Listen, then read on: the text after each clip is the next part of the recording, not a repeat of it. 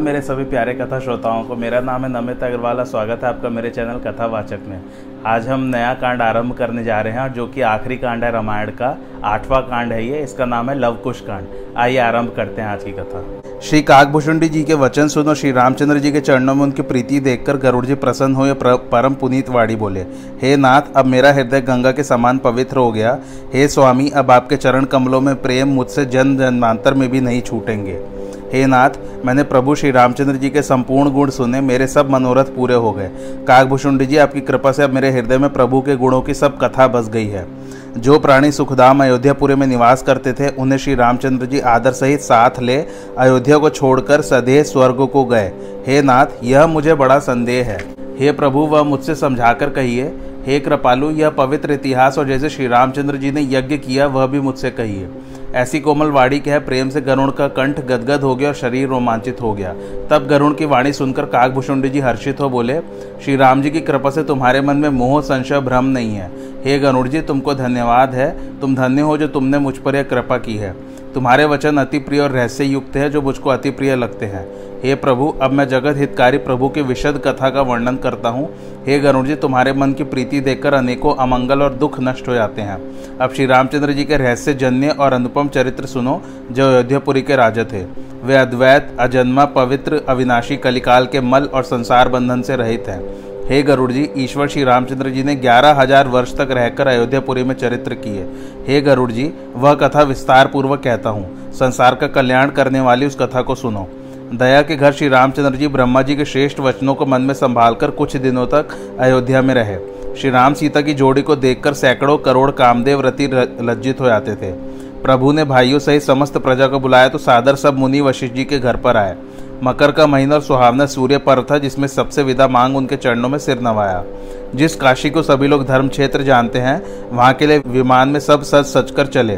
श्री रामचंद्र जी के साथ चतुरिंगड़ी सेना थी। इस प्रकार रघुकुल के स्वामी श्री राम जी ने काशी की यात्रा की। तब मार्ग में तीन मुकाम करके वह शिवपुर में आया और सादरपुरी को प्रणाम किए। फिर आकर गंगा जी को प्रणाम किया, जिससे उन्हें अत्यंत सुख प्राप्त हुआ। फिर आनंद घन श्री राम जी, ब्राह्मण, दंडी, यति, सन्यासी सभी का सत्कार किए। उन्होंने इतना दान किया कि जिसका वर्णन नहीं हो सकता, जिसे देखकर इंद्र और कुबेर लज्जित हो गए। इस प्रकार प्रभु ने काशी में कई दिन रहकर मुनियों के समूहों को हर्षित किया। फिर प्रसन्नता पूर्वक श्री रामचंद्र जी अपने नगर में आए। इस प्रकार नगर में आनंद का उत्सव हो रहा था और राजा राम प्रत्येक दिन दान दिया करते थे। झूठ और प्रपंच कहीं नहीं था, सब सुखी थे, दुख कभी किसी को नहीं व्यापा। लोग जहाँ तहाँ वेद पुराण सुनते और दूसरे धर्म को कोई नहीं जानते थे। दिनों दिन भगवान को प्रीतिपूर्वक देख अयोध्यापुरी के लोग अत्यंत आनंदित होते थे। अब हमारी रहने की अवधि हज़ार वर्ष है, यह विचार कर खरारी श्रीराम चिंतित हो गए। फिर उन्होंने अश्वमेध यज्ञ करने का निश्चय किया, जिसको गाकर मनुष्य संसार से पार हो जाए। फिर तो अब शीघ्र ही अपने धाम को जाऊँगा और ब्रह्मा जी के वचन को पूरा करने में विलंब न करूँगा। प्रातःकाल गुरु जी के घर पर जाऊँगा और वे जो कहेंगे, उन सब सुंदर नीतियों को करूँगा। धीर बुद्धि, कृपा सिंधु, श्री रामचंद्र जी मन में ऐसा विचार कर अनेक प्रकार के चरित्र करते और शोक एवं भवपीर को मिटाते थे। श्री रामचंद्र जी की प्रभुता को कहता हूँ, सुनो। प्रभु के बहारी गुण का सब लोग गान करते और अमर लोग की निंदा करते थे, तथा तप ये यज्ञ दान करते थे। सभी माता पिता और गुरु के आज्ञा मानते थे। प्रजा सुखी थी, सब लोग कुबेर और इंद्र की तरह धनी थे, सारा रनिवास आनंद से शोभित था।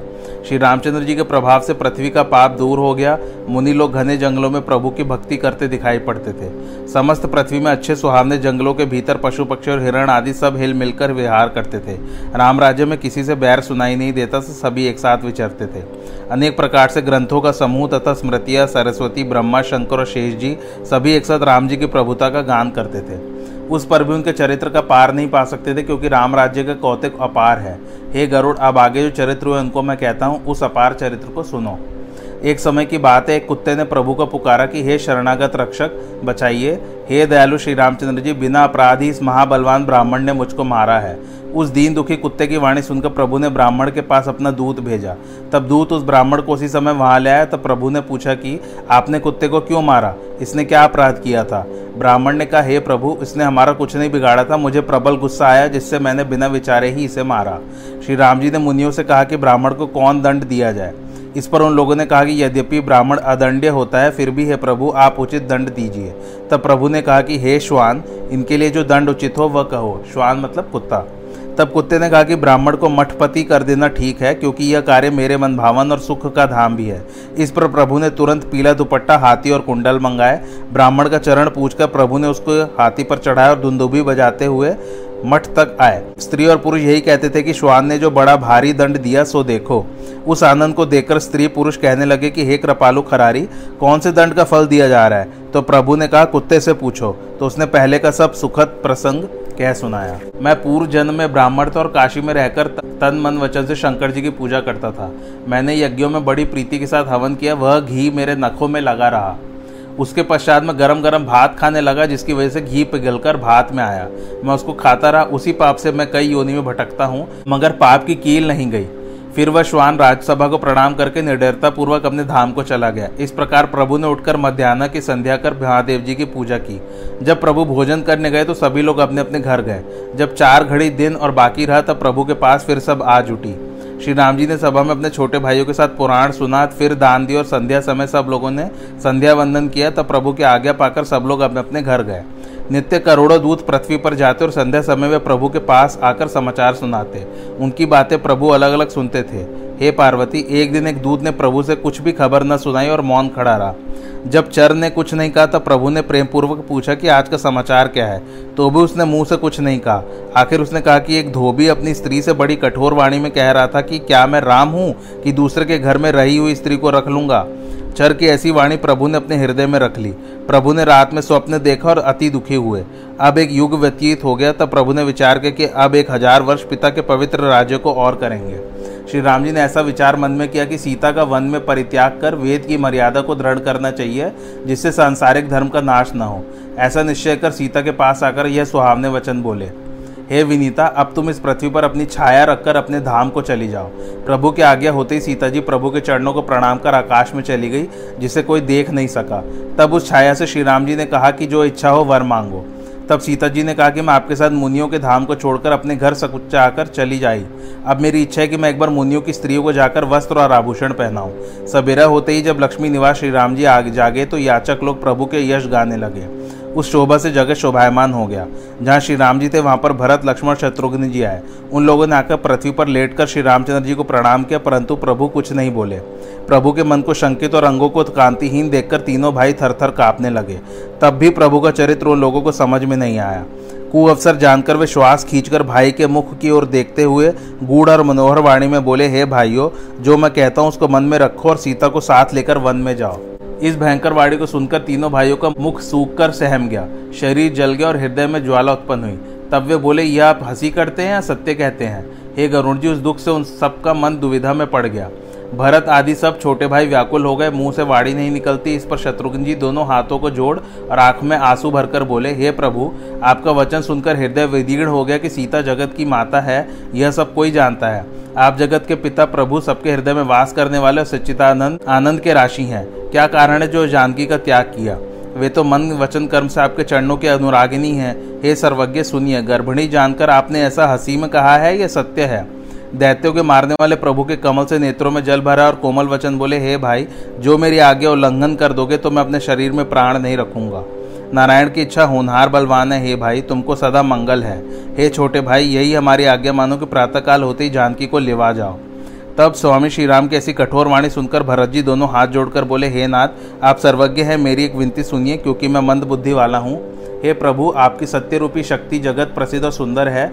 वेद और शेष भी उसका वर्णन नहीं कर सकते हैं। सीता जी तो शोभा की खानी, अमंगल रहित और मंगल को देने वाली हैं। जिनकी छाया से स्त्रियाँ पतिव्रत धारण करती हैं, वे सीता जी आपके बिना क्षण भर भी जी नहीं सकती।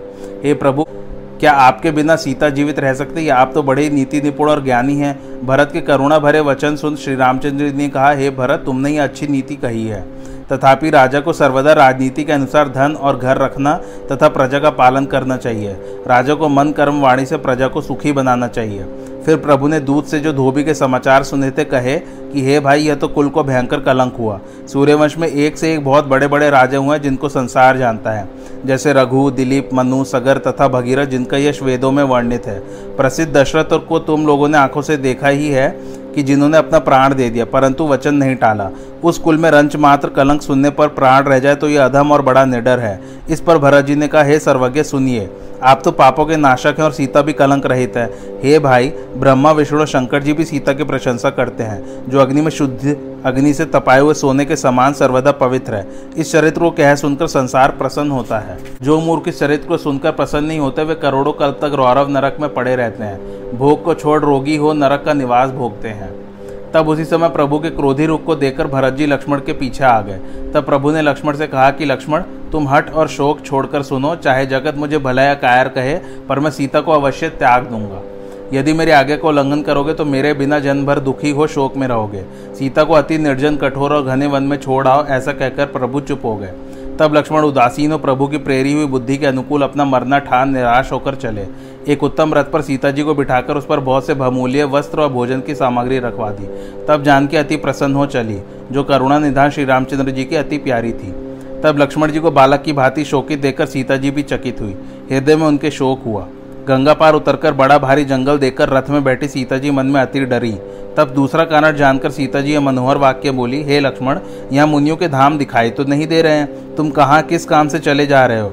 यहाँ तो पशु पक्षी, हिरण, सिंह, सर्प, बिच्छू, हाथी, वारा, भेड़िया ही दृष्टि में आते हैं। हे तात, यहाँ कोई मुनि आते जाते दृष्टि नहीं आते हैं। इससे अब मेरा प्राण निकलना ही चाहता है। लक्ष्मण जी सीता को विकल देख कहने लगे, हे ब्रह्मा, आपने यह क्या किया? लक्ष्मण जी मूर्छित तो पृथ्वी पर गिरने लगे, तब फिर पीछे से अपने आप ही संभल गए। सीता जी को देखकर उनके मन में धैर्य आया, पर प्यास के बिना जल के प्राण जाने लगा। लक्ष्मण जी के कंठगत प्राण देखकर सीता अति व्याकुल और विवल हुई। इस पर लक्ष्मण धिक कह और अपने जीवन को व्यर्थ मानकर प्राण त्याग देना चाहा। लक्ष्मण की श्वास गति रुकने लगी। तभी आकाशवाणी हुई कि, हे लक्ष्मण, सुनो। सीता को त्याग दो यह सौभाग्यवती जनक नंदिनी सीता वन में कुशल पूर्वक जीवित रहेगी। लक्ष्मण जी ने आकाशवाणी सुनकर धीरज धारण की और हाथ जोड़कर प्रदक्षिणा की। सीता जी को दंडवत कर रथ ले अवधपुरी की ओर अत्यंत दुखी होकर चले।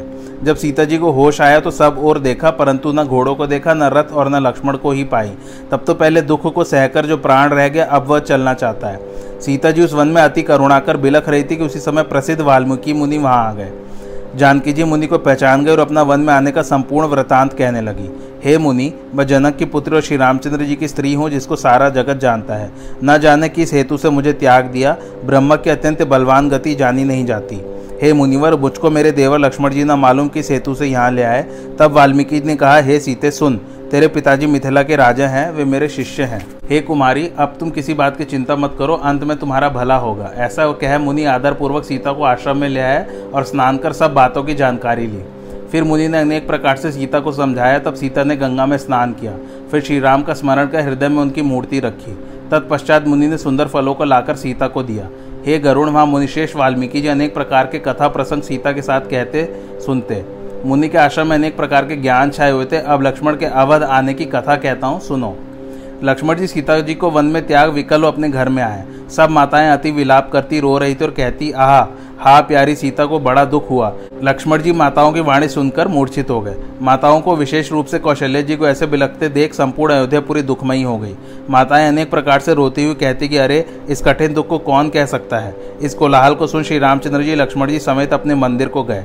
तब प्रभु ने माताओं को बुलाकर अपने ब्रह्म ज्ञान को उपदेश किया, जिससे अंतकरण के पर्दे खुल गए। तब माताओं ने प्रभु से विनती की कि, हे प्रभु, हम सब आज तक ब्रह्म में पढ़कर आपको पुत्र समझती थी।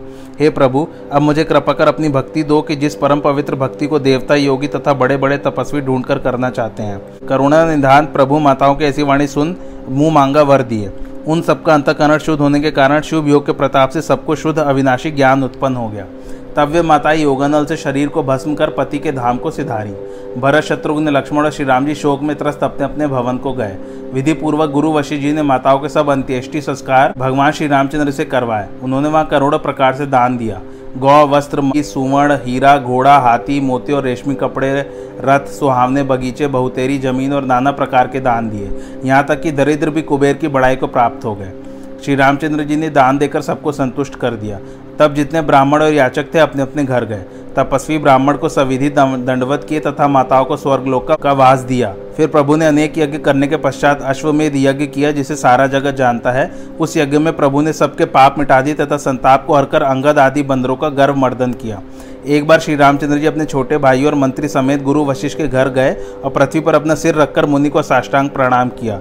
मुनि भी उन लोगों से प्रसन्नतापूर्वक मिले। तब भानुकुल के चंद्रमा सच्चिदानंद, श्री रामचंद्र जी दोनों हाथ जोड़ कमल वाणी से बोले, हे नाथ, आपके चरण कमलों के प्रसाद से जगत में मेरी बड़ी मर्यादा हो गई है। उसके बाद प्रभु ने उचित अवसर जानकर गुरु से आदरपूर्वक कहा कि, हे नाथ, आप तो अंतर्यामी है, सो मेरा सब मनोरथ पूर्ण कीजिए। हे महाराज, आपकी कृपा से मैंने अनेकों यज्ञ एक से एक बढ़कर इस संसार में किए, किंतु नाथ, अयोध्यापुरी के सभी लोग अश्वमेध की इच्छा करते हैं कि अश्वमेध यज्ञ हो तो देखा जाए। हे नाथ आप जैसी आगे दीजिए, सो सिर झुकाकर करने को तैयार हूँ। प्रभु की ऐसी वाणी सुन वशिष्ठ मुनि पुलकायमान हो गए और श्री रामचंद्र से बोले, हे नाथ, आप कैसे नहीं सुंदर नीति कहेंगे? विधाता आपकी अभिलाषा पूर्ण करे। हे भरत, उठो और यज्ञ की तैयारी करो। मुनि की वाणी सुनकर लक्ष्मण भरत शत्रुघ्न प्रेम पूर्वक उठे और घर की ओर चले। तुरंत ही सेवक, पुरी के लोग और सचिव प्रेम पूर्वक बुलाए गए कि तुम लोग जाकर नगर के बाज़ार, रास्ते, द्वार और घरों पर नाना प्रकार के तोरण बनाकर रचो। भरत जी की आज्ञा पाते ही संपूर्ण सेवक चले और रानियाँ भी सुनकर अति प्रसन्न हुई। कारीगर नाना प्रकार के सुंदर वितान रचने लगे, जिसको देखकर ब्रह्मा लज्जित होने लगे। फिर तो सबने जाकर हाथियों, घोड़ों रथों को संवार कर तैयार किया। तब यज्ञ होना सुनकर आकाश से देवताओं ने धुंदुबी बजाई। फिर सचिव ने बहुत से दूत बुलाए गए। उन्होंने जयजीव कहकर अपने अपने शीश झुकाए। इस पर भरत की आज्ञा मिली कि तुम लोग वन में जाकर आनंद पूर्वक मुनियों को नेवता दे आओ। जब सब मुनियों को सादर बुलाने की भरत जी ने आज्ञा दी, तब आनंद कंद श्री रामचंद्र जी ने वशिष्ठ जी से पूछा कि, हे गुरु महाराज, जो आगे हो वह सेवा की जाए। मुनि महाराज प्रभु के हृदय की बात समझकर अति प्रेम के साथ कोमल वाणी बोले, आज ही जनकपुरी को दूध भेजिए, जिससे राजा जनक अपने समाज सहित यहाँ आए। हे रघुवंश मणि, श्री रामचंद्र जी, आप अपने सब स्वजातियों को न्यौता दीजिए। पहले वरुण, इंद्र, कुबेर, यम, फिर मुनियों को भी बुलाइए। जब प्रभु गुरु वशिष्ठ सहित ग्रह को आए, तब श्री रामचंद्र जी ने अपने मित्रों को बुलाया।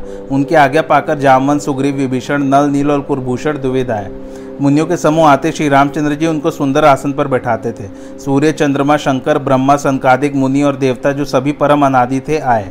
विश्वामित्र जी के ऋषियों का अति भारी समूह आया, जिसमें सात सहस्त्र ऋषि इच्छानुसार विचरने वाले थे। पराशर, भृगु, अंगिरा, नारद, व्यास, अगत्य मुनि और पुलस्य ऋषि आए। साथ ही ऋषियों का विशाल समूह और सिर्फ़ देवता भी आए। यज्ञ स्थल की शोभा अति विचित्र बनी थी, जिसको देखकर मुनि अति प्रसन्न हुए। जो दूत मिथिलापुरी में गए थे उनको देखकर मिथिलापुरी के सभी लोग अति सुखी हुए।